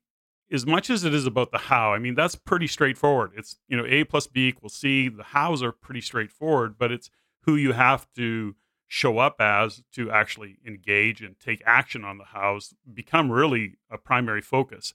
And much of your journey as a, as an athlete was more is much mental for sure is what I'm hearing as it was in terms of how do you produce a dive that's awesome physically. So do you see that in in the world of business? Do uh, you sometimes see where people just get caught up in where you're looking at them going, you know how, but you're you're an ass. You need to shift what your focus is around uh, how you're showing up. Is do you see that happening? Yeah, frequently, frequently. It's uh, you know the, the knowing and doing, and, and I think we're the we're the sum of our habits, and uh, you, you know that's uh, that's the fundamental. It's like what are what are you doing every day in order to uh, to it, and it's you know if you want to make sustainable change, it can it's a slog and it's you know what are the the small changes making those habits sticky and not looking for the you know the the luck of the roll of the dice or the quick win or the the shortcut or the ultimate hack and all these things which may or may not exist. It's like well actually are you showing up each day? Are you are you doing what needs to be done? Are you are you taking your turn? Um, are you taking responsibility for you know for what's going on? It's easy to to hide and to you know to to build this uh, mystique around oh yeah it's this it's that. But you know, are, you know fundamentally are you showing up and and taking your turn? And if you are and those habits will you know will stick. And ultimately you know it, you will weather the ups and the downs which are in, inevitable in whatever uh, industry or or business that you uh, you find yourself in because uh, it's never never ever plain sailing. As we both know as as all of your your listeners will know it's uh you know, it's how do you respond to a setback? How do you take on a challenge? How do you are you inspired by the success of others, or does it make you uh, make you jealous in a, in a in a negative way? And and what, what do you like when you get uh, criticism uh, or or feedback? Do you take that on board? And are you the kind of person who goes right? Okay, I'm here to commit to to put effort in to to build these habits, or am I here just to look good in the uh, I don't know whatever light it might be? You're 40, I believe. I am indeed. And you're still incredibly athletic and you train daily still, I believe. Mm-hmm. Tell me a little bit about when you talk about habits and you, you used the, the term process when you were talking about mm-hmm. the process that you as a team showed up mm-hmm. for at the final Olympics. And mm-hmm. there is a process. There is really, you know, trust the process and know that it, it goes to work. It does work. And sometimes it doesn't work the way we want it to. But Tell me a little bit about your daily routine now that you're mm. not a professional athlete. You're working into the world of business and supporting corporations and working there and speaking and doing color. What's your day? What's your routine? What time do you get up? And tell me about your day. Yeah, great. So the, the one of the the biggest uh, changes that I had to figure out, which took a while, is uh, okay. So now keeping uh, fit isn't my job how do I do it? like, what do I do? And the challenge for me was that I was broken. Uh, four reconstructive shoulder surgeries, worn out disc in between L5 and S1, hernia surgery, and the bloody medical team saying that you know uh, if I was a horse, it would be uh, it would be lights out. They'd put and, you and down. so there wasn't yeah, exactly. It's time to, to yeah put me down. So anyway, the same conversation continued, and I said, "Well, you know, what can I do? They said, well, you've got to stop doing everything you're doing, all of the high impact, all of the weight training, basically all of the stuff I enjoyed. And they said, you must try something like yoga. And at the time is 2008, and I'm a, you know, uh, uh, an adrenaline junkie. And I'm like, what? And uh, and ultimately, I didn't know what uh, you know what yoga was. Certainly, it was a, an ignorance on my part, but I kind of didn't really understand. So I remember sending an email, you know, out to, to all of my friends, network saying, right, you lot. I need to do yoga. Uh, I've been online and I'm confused as hell. I don't know which one to do. Any suggestions welcome. And uh, and ultimately, I ended up uh, doing my first yoga class in a heated room in uh, in 2008, um, just uh, two weeks after I announced my my retirement on live on the BBC. The same day I signed my contract to commentate at those uh, upcoming Olympic Games, and um, and I did my first yoga class, and it was in a heated room. It kicked my ass uh, which I didn't think it would. And it became something that I, uh, because the medical team's encouragement, really focused on. And um, within six months of practicing almost every day or as many d- uh, days of the week as I could, in six months of practicing yoga in a hot room, I was uh, pain free for the first time in what must have been over five years. And also, I was in a different place uh, emotionally and mentally as well. So, the movement with the breath, the calming, you know, asana practice, the movement practice of yoga would have been extraordinary, not only to, to rebalance my unbalanced and broken body, but also to settle me down as an adult, as a transition from, uh, you know, high pressure, high performance sport into this next step. And um, ultimately, the, the yoga is, has been an integral part of my well being. So, yes, it contributes to my fitness and, uh, you know, well being and health. I never paid attention attention to because my body was a performance thing. It was a vehicle. I didn't quite refer to it in that way, but you know, I'd push it and the limits would push back and I'd go again. And and what uh, what happened is that lovely gift that the medical team you know directed me towards, and then my experience of wow, this is how different it could be, allowed me to then start to be a little bit more adventurous again with what activities I got involved in. And the yoga is the staple for me, and all the other activities off the top of it. Uh, you know, I wouldn't be able to dive again because of damage done, but I'm pretty good with with most things now, and it's freed me up to uh, to be. Uh, a, very active and pain free in uh, in the years that I'm approaching. So heated yoga, as in Bikram, that kind of heat, or yeah, exactly. Yes, yeah. to start with, it was uh, yeah. So this is back in uh, yeah 2008. So it was Bikram yoga. You're right. And then subsequently, within a within a year, I decided to to set a goal to uh, to become a teacher because uh, a yoga teacher specifically because I wanted to share what I'd experienced with certainly people in my situation, as in you know broken athletes, uh, those who are still competing and those who weren't. But I had a really strong story of actually I can't stand up with my back with my back because I'm in severe chronic pain, and now it's gone away. And uh, and that was uh, an exciting opportunity for me, which ultimately led me to where I am now, teaching yoga and uh, partner to uh, to Ali. And it's uh, yeah, a delight to be part of her business also as as a chain of yoga centers here in the UK, but also as a very successful teacher training company, which we run at you know different spots around around Europe, teaching teachers to become teachers. listeners should know that Bikram yoga, aside from the stretch and all the things that go, it's actually very intense. It's 90 minutes mm-hmm. of 40 degree, 100 degree Fahrenheit heat. Mm-hmm. And it's mm-hmm. intense. It's not like I found Bikram, and I did a lot of Bikram uh, over the years and uh, was really committed to it for a while. But there's a mental part of Bikram that takes a lot to get through that 90 minutes when they're mm. constantly stretching you even more. Was yeah. There's a mental Absolutely. game to it. I just share that as a as a side note. Now, Agreed. so you're you're now entrepreneurial. You you you and Ali are doing your your business, your yoga business, and your corporate coaching and the work that you do. Was there ever a, a, thought about having a job, or or do you think you just always had an entrepreneurial spirit that morphed out of being an athlete and doing what you did? How did that entrepreneurial side of you start to show up, Leon? Yeah, so it, it, it was a surprise uh, to me because um, well, the thing I hated the most, if, if I can use hate's a strong word, but the thing I despised the most about being an athlete was the structure and the institution of elite sport, where just I periodized training plan. I knew what I was doing in three months' time. I was training for this, this, and this. It was so structured. I could couldn't take any time off at Christmas, but I'd have three and a half weeks off in the summer after the World Championships or the Olympic Games, and it was this amazing structure. And I just wanted to break free. And then when I broke free, um, the thing I missed the most was the structure. of course, of so course. just you know, and it was a funny thing. And and, and honestly, I um, I guess as many athletes do, I had a choice. So as I was coming to to the end of my career, you know, one of the options would have been to stay in the sport in a big way. Uh, you know, maybe take my love of of people and performance and become a diving coach. And if I'd have made that decision, then that would have been a, a, a limiting one in, in my opinion for me because it would have would not have given me the opportunity to grow and explore elsewhere. I would have been very, very, very specialized. I would have totally married myself to the sport. And I, you know, made a conscious decision to go, well, you can always go back to the sport.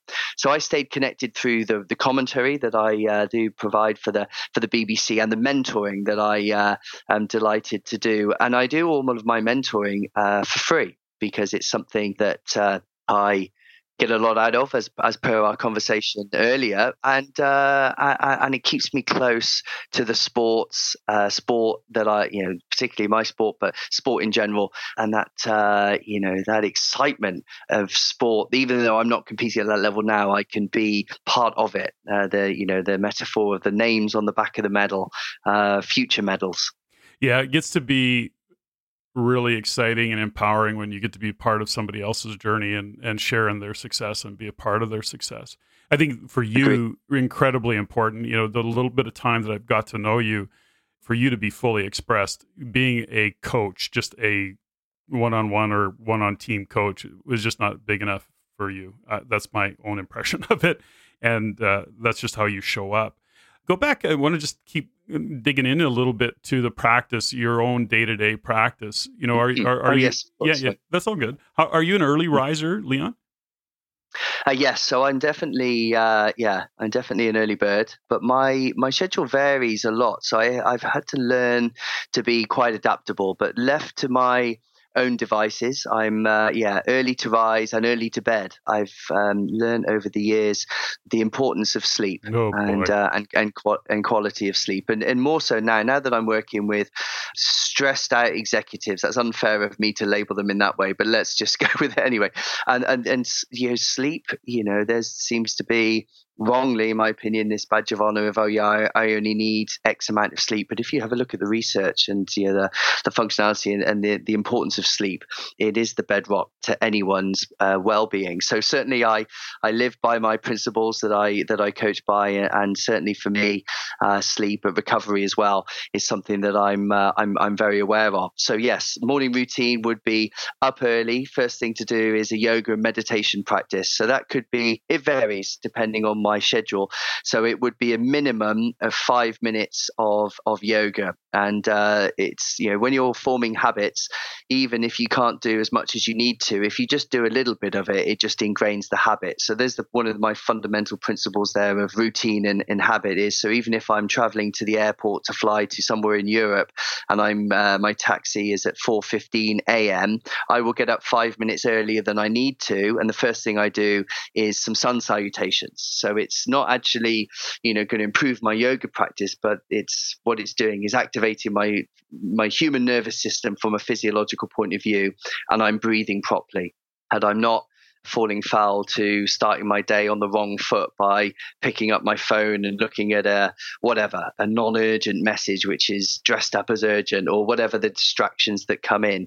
So i have this uh, morning routine which uh, starts with with a physical practice of, of yoga and also sometimes with an extended meditation sit which has been something i've found incredibly challenging being highly wired hyperactive whatever we want to so for me to be able to sit and concentrate and do know, focus and commit to a meditative practice has been a huge challenge, one which I'm continuing to take on. And uh, I keep thinking I'm making headway, and then I get humbled, and then we go again, and I, you know, but I am committed to it, and it uh, shows up at different points in the day, and I take opportunities now to really switch off and and, and move and practice that uh, lovely introspection by uh, you know tuning out the um, outside world and uh, and moving in, and I find that massively restorative as well.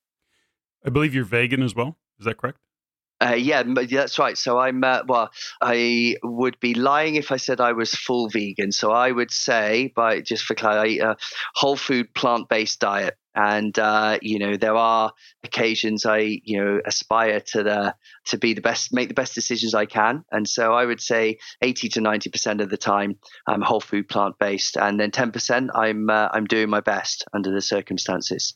It's interesting. Something I want to go back to sleep for just a moment it's so important. Mm. And you know, interestingly enough, for me is that I, I didn't wear it as a badge of honor, but I, you know, in terms of sleep, but I just found that I was functioning well on six hours, five hours, six hours, you know, seven hours, eight hours of sleep for me to this day is like sleeping in.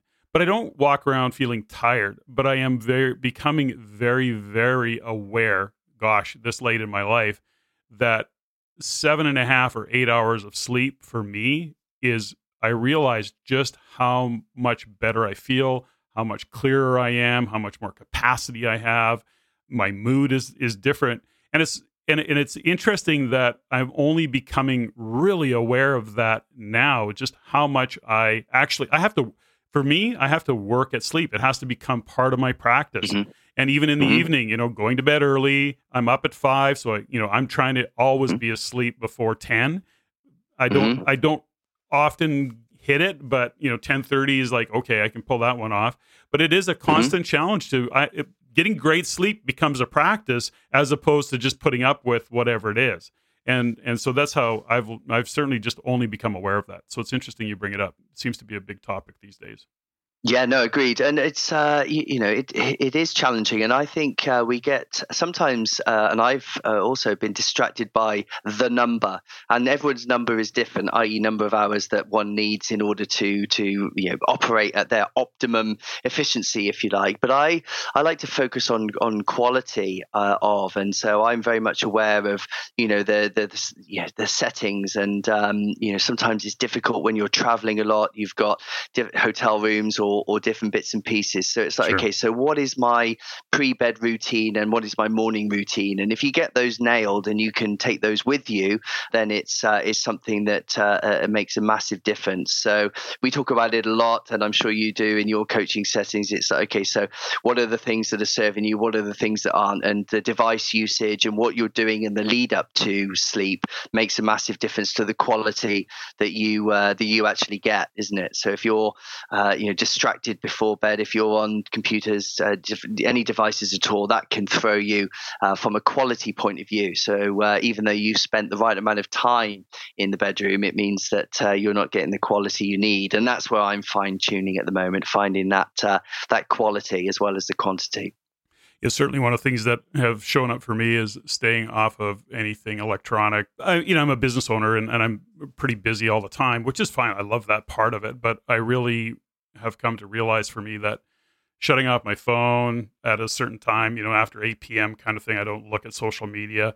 First thing in the morning when I get up, I eat first thing in the morning and, and I do some journaling, my meditation, my workout. But I literally do not look at my phone until probably 7 or 7.30 in the morning, other than – in Canada, if I have a call in the morning, generally with my partner, he's three hours ahead of me. So I'll have a call with him in the morning. But other than that, I just don't look at social media. I just really honor that practice of getting grounded to start my day and to finish my day. Mm-hmm. How are you around yeah, social right. media, Leon? Yeah, I. Do you know I'm? I, I think it's a constant battle. Isn't so it? Isn't I, it? Uh, yeah, I, I haven't got my uh, my head around it uh, properly yet. So um, you know, I reluctantly kind of come along with it because I understand the connectivity and the benefits, and uh, you know, being part of it. And from a promotional point of view, it's important that I can engage with people who are interested, and I can uh, be part of conversations, which often happen on on social media. But I just it i just noticed the behaviors and the the timeline trance that you end up in and and, and such like. So uh, for example i'm not on instagram but actually that would be the one that i would probably be most interested in being on if it hadn't come out you know so long into the into the social media because there's so many things to keep on top of and it becomes uh, a tyranny. And i watch people who yeah it's a very very challenge. I find it compelling when uh, I meet someone who says, uh, "I'm not on Facebook. I'm not on social media," and I go, yeah. "How interesting." Yeah. Really nice to meet you. Tell me more, and I find that so compelling. But I think operating in a world as we do, as uh, as entrepreneurs, business owners, as connectors, as as people who keep conversations alive, and it's it's a yeah how do you do it without it? I mean it's a it's you know how do you do it right? How do you do it healthily? I suppose that's the way it's what's your relationship everything's a relationship so what's your relationship with it? So yeah work in progress for me. How about you? Yeah same thing you know it's it I, i'm much much more disciplined. I you don't realize the addiction of it until you realize it and then it becomes for me almost holy cow, I got to own my own time and I can't get, I'm just not prepared to be dragged down this rabbit hole on a on an mm. ongoing mm. basis. So the research I've done around just how they play to people's addiction is uh, mm. very very fascinating and interesting. It's so, very very clever people doing very clever things, oh, aren't, aren't they? And aren't you know, hats off hats off to their uh, their skill set. But my word, need to uh, take a step uh, step away.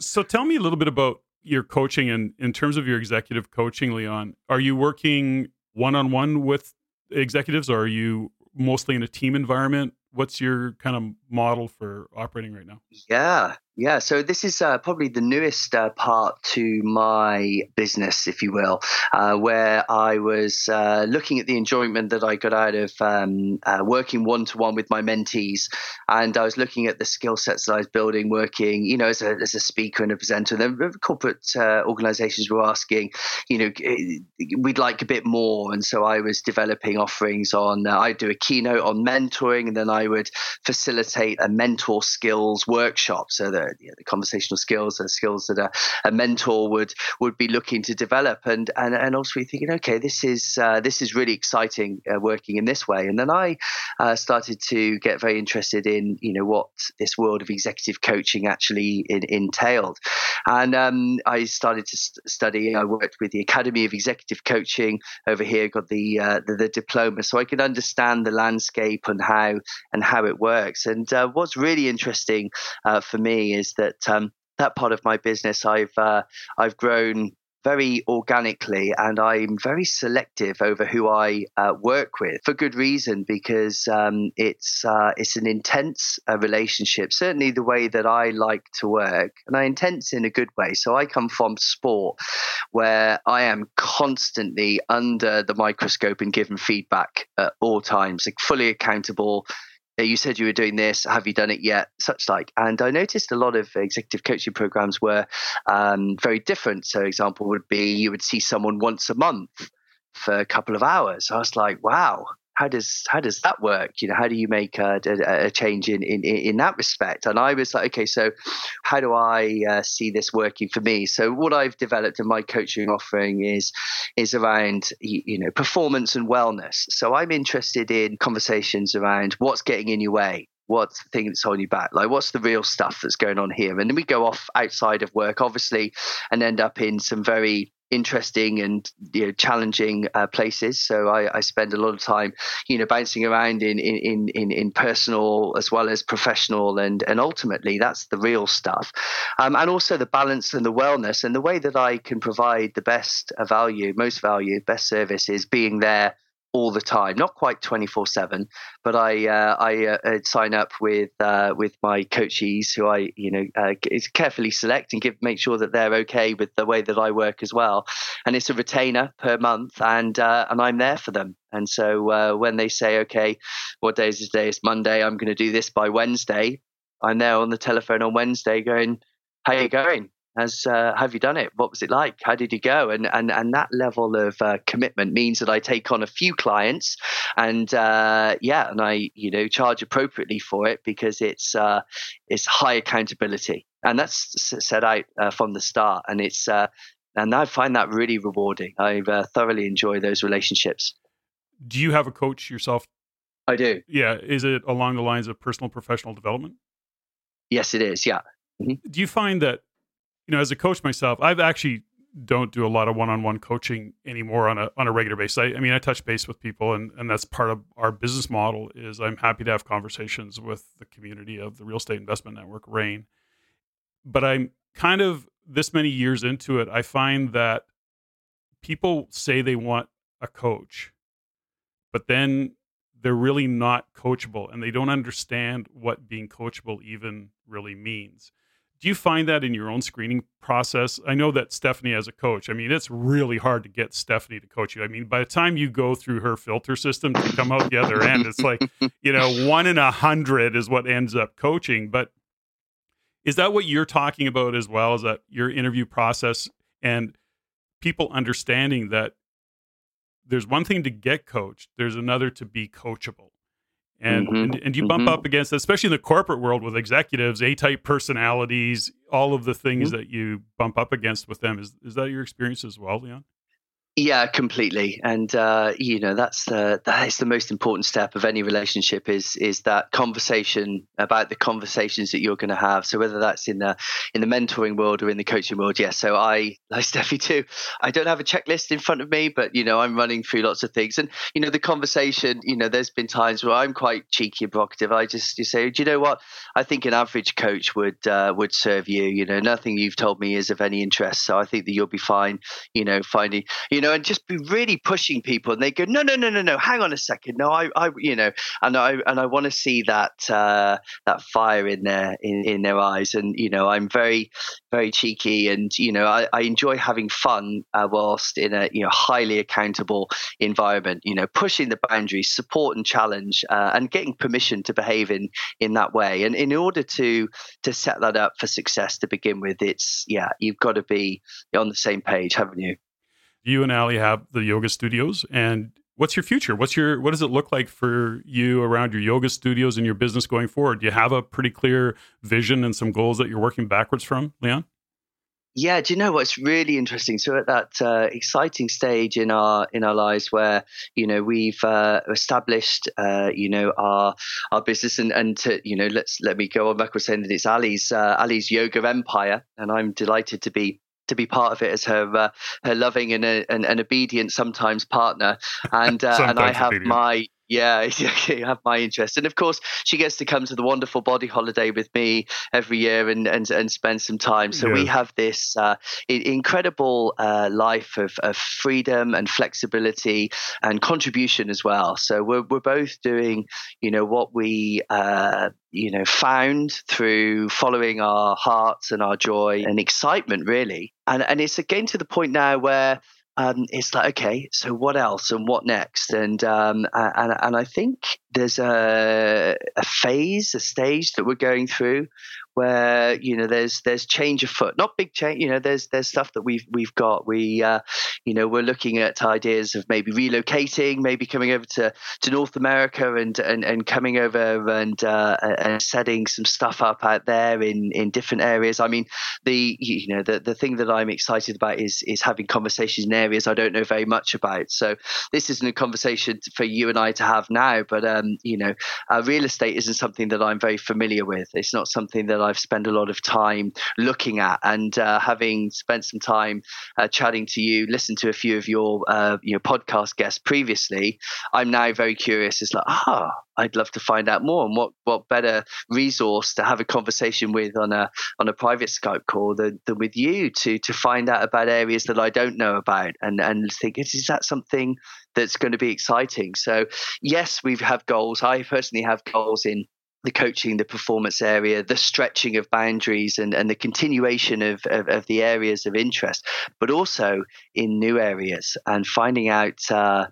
yeah, finding out more because I always remind myself that when I was stood on a diving board uh, going after, you know, Olympic medals, I had no idea what a downward facing dog is.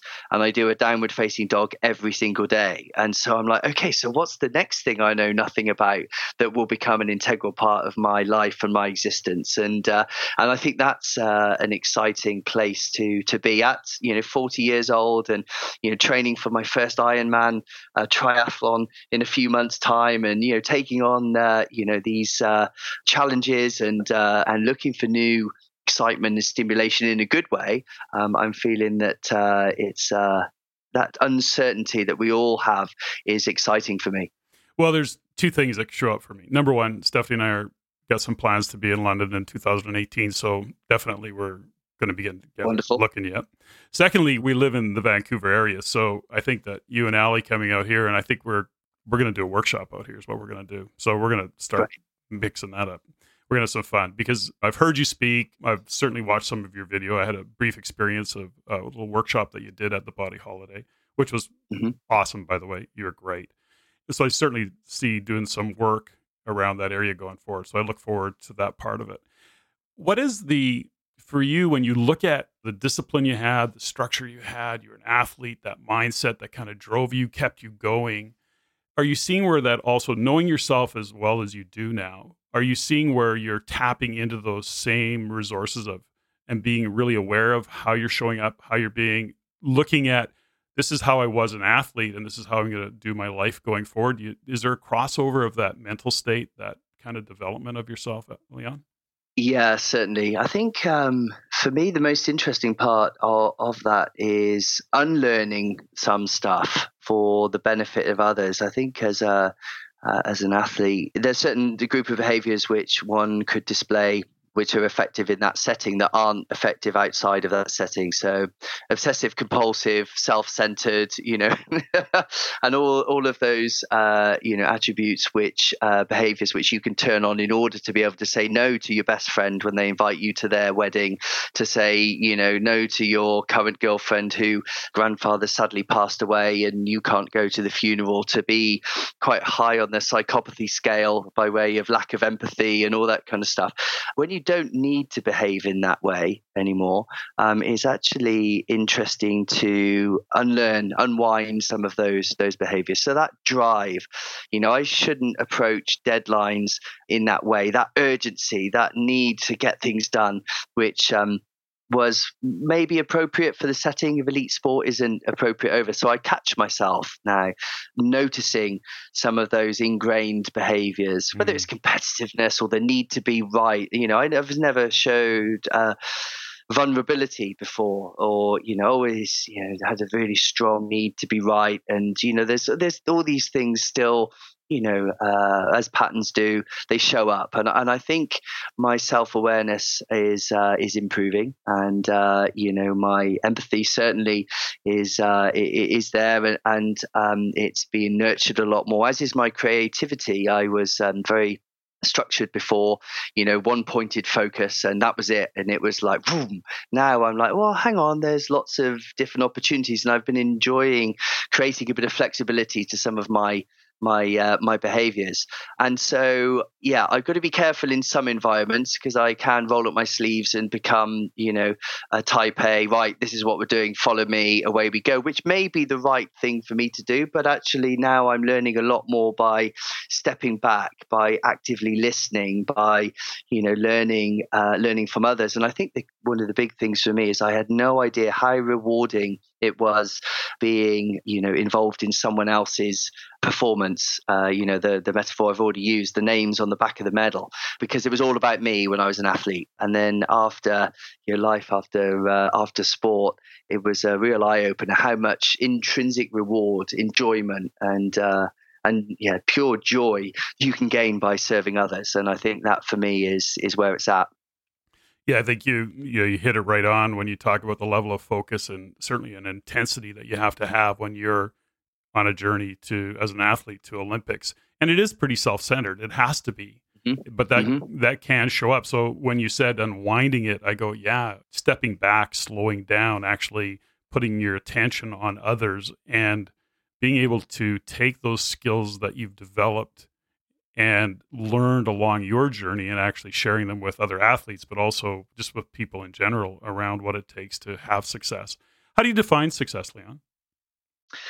I personally define success quite simply. It's, you know, are you getting what you're going after?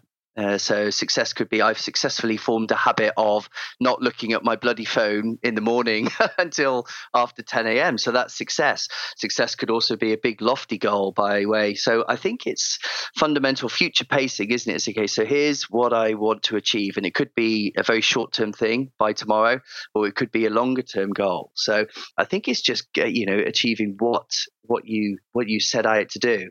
But the bigger thing, like, well, what is success to you? Is like success isn't necessarily the right word. It's like what's important to me now is is you know there's certain things. There's the the fun element, the the question of okay, uh, is what I'm doing today enjoyable uh, and exciting? And if it isn't, then what are the reasons, specific reasons why I'm doing it? Unless there are specific reasons why I'm doing it uh, in order to lead to fun, enjoyment, and stimulation, then I kind of go, well, okay. So what is it? What is it that we're doing here? And having, as many of us have, you know, lost people you know, f- from our lives early. And, uh, you know, uh, I deliver things, you know, the top five regrets of, you know, the, the, dying and all these, you know, great stuff that gives you a reframe on, uh, on what are you actually doing here. Um, I think it's, you know, finding the, the, the joy in every, uh, in every day, showing up and, and, and, paying attention rather than being distracted too much by by the future, uh, but still paying enough attention to it. Leon, I could keep going on because I want to dig into a lot, but I, I think I'm gonna, I want to be respectful of your time. So as we as we wind down here, and then plan for the next time I have you on the show. Great, because there's so many places we can go with this whole conversation and the focus of athletes and where you where you're taking your vision. I want to certainly want to get caught up with that in the future. So I like to just wind things down with a little bit of a rapid fire segment. Sounds good. Okay. Well, mm-hmm. you you fire quick, so let's see how you're going to do today. the first question is actually one of the easier ones. What's your favorite swear word? Bollocks. Bollocks. Are you familiar with that one? Yeah. yes, yes, of course. Well, I hang out with a bunch of people from the UK. What profession, other than if you weren't a sports guy, what would you be doing? What would you have been doing? Acting. Acting. Acting. You know, actually, now that you say that, doesn't surprise me. If heaven exists, what would you like to hear God say when you hit the gates? Well done. On a scale of one to 10, how weird are you? it depends at five. See, good for you. That's yeah. actually pretty reasonable. What are you just not very good at that really stands out? Yeah, singing. Oh? Singing. Yeah. Okay. Well, I won't ask you ever. No, no, no. Well, yeah, it wouldn't be fair on your listeners. Your room, your desk, your car. What do you clean first? Desk, room, car. They're all pretty clean though. I'm uh, an orderly environment. I uh, subscribe to the clear environment, clear mind. You know, the setup of things successful. So they're all pretty, uh, pretty clean and clear. Do you have a favorite tune? No, not a favorite. Uh, no. Nothing that stands out. Favorite movie? Pulp Fiction. Wow, that goes back. That was a great movie. Yes. Yeah, great movie, classic. Yeah. What are you grateful for? My breath. Hmm. Cool. It's one of my favorite questions of the show because it actually allows me to also get grounded. I'm always grateful for the guests that are on my show. Really grateful to have had the opportunity to to meet you and get to know you a little better. And mm-hmm. uh, today, I'm just really, really grateful for the environment that I live in near Vancouver. It's a beautiful day today. It's sunny and bright. Very grateful for that. And I'm always grateful yeah. for my wife. So, of course, oh, wonderful. Yeah, there's so many lists. I do a uh, gratitude journal at the moment where you start off with um, three things you're grateful for, and I've been building that as a as a, as a habit. But I've been again th- when you asked me the question, I went with the first thing that came up, sure, and uh, it, was, it, was, yeah, it was just that was the thing. It was just like, what have I got every day that I can be grateful? Yeah, and that was the one. You know, sometimes I think when we might be having a bad day, when you look at what are you grateful for, sometimes you have to break it down into just something as important and what we take for granted, which is breath, you know, our health, right? Always. Yeah, it's where everything starts, right? Isn't yeah, it? it? Leon, it has been absolutely fantastic having you on the show. I've enjoyed the conversation very, very much and uh, getting to know Likewise. you. Likewise. Thanks so much for having me, Patrick. And look forward to doing it again, my friend. Ladies and gentlemen, thank you for listening. If you found value in the podcast, please take the time to rate and review and share with others. Share with your friends. As it is my goal to always improve and to provide the highest value for you, the listener. If you have any comments, suggestions, or questions you'd like answered, please email me at ceo at reincanada.com. That's CEO at R E I N Canada.com. I look forward to hearing from you. And until next time, Patrick out.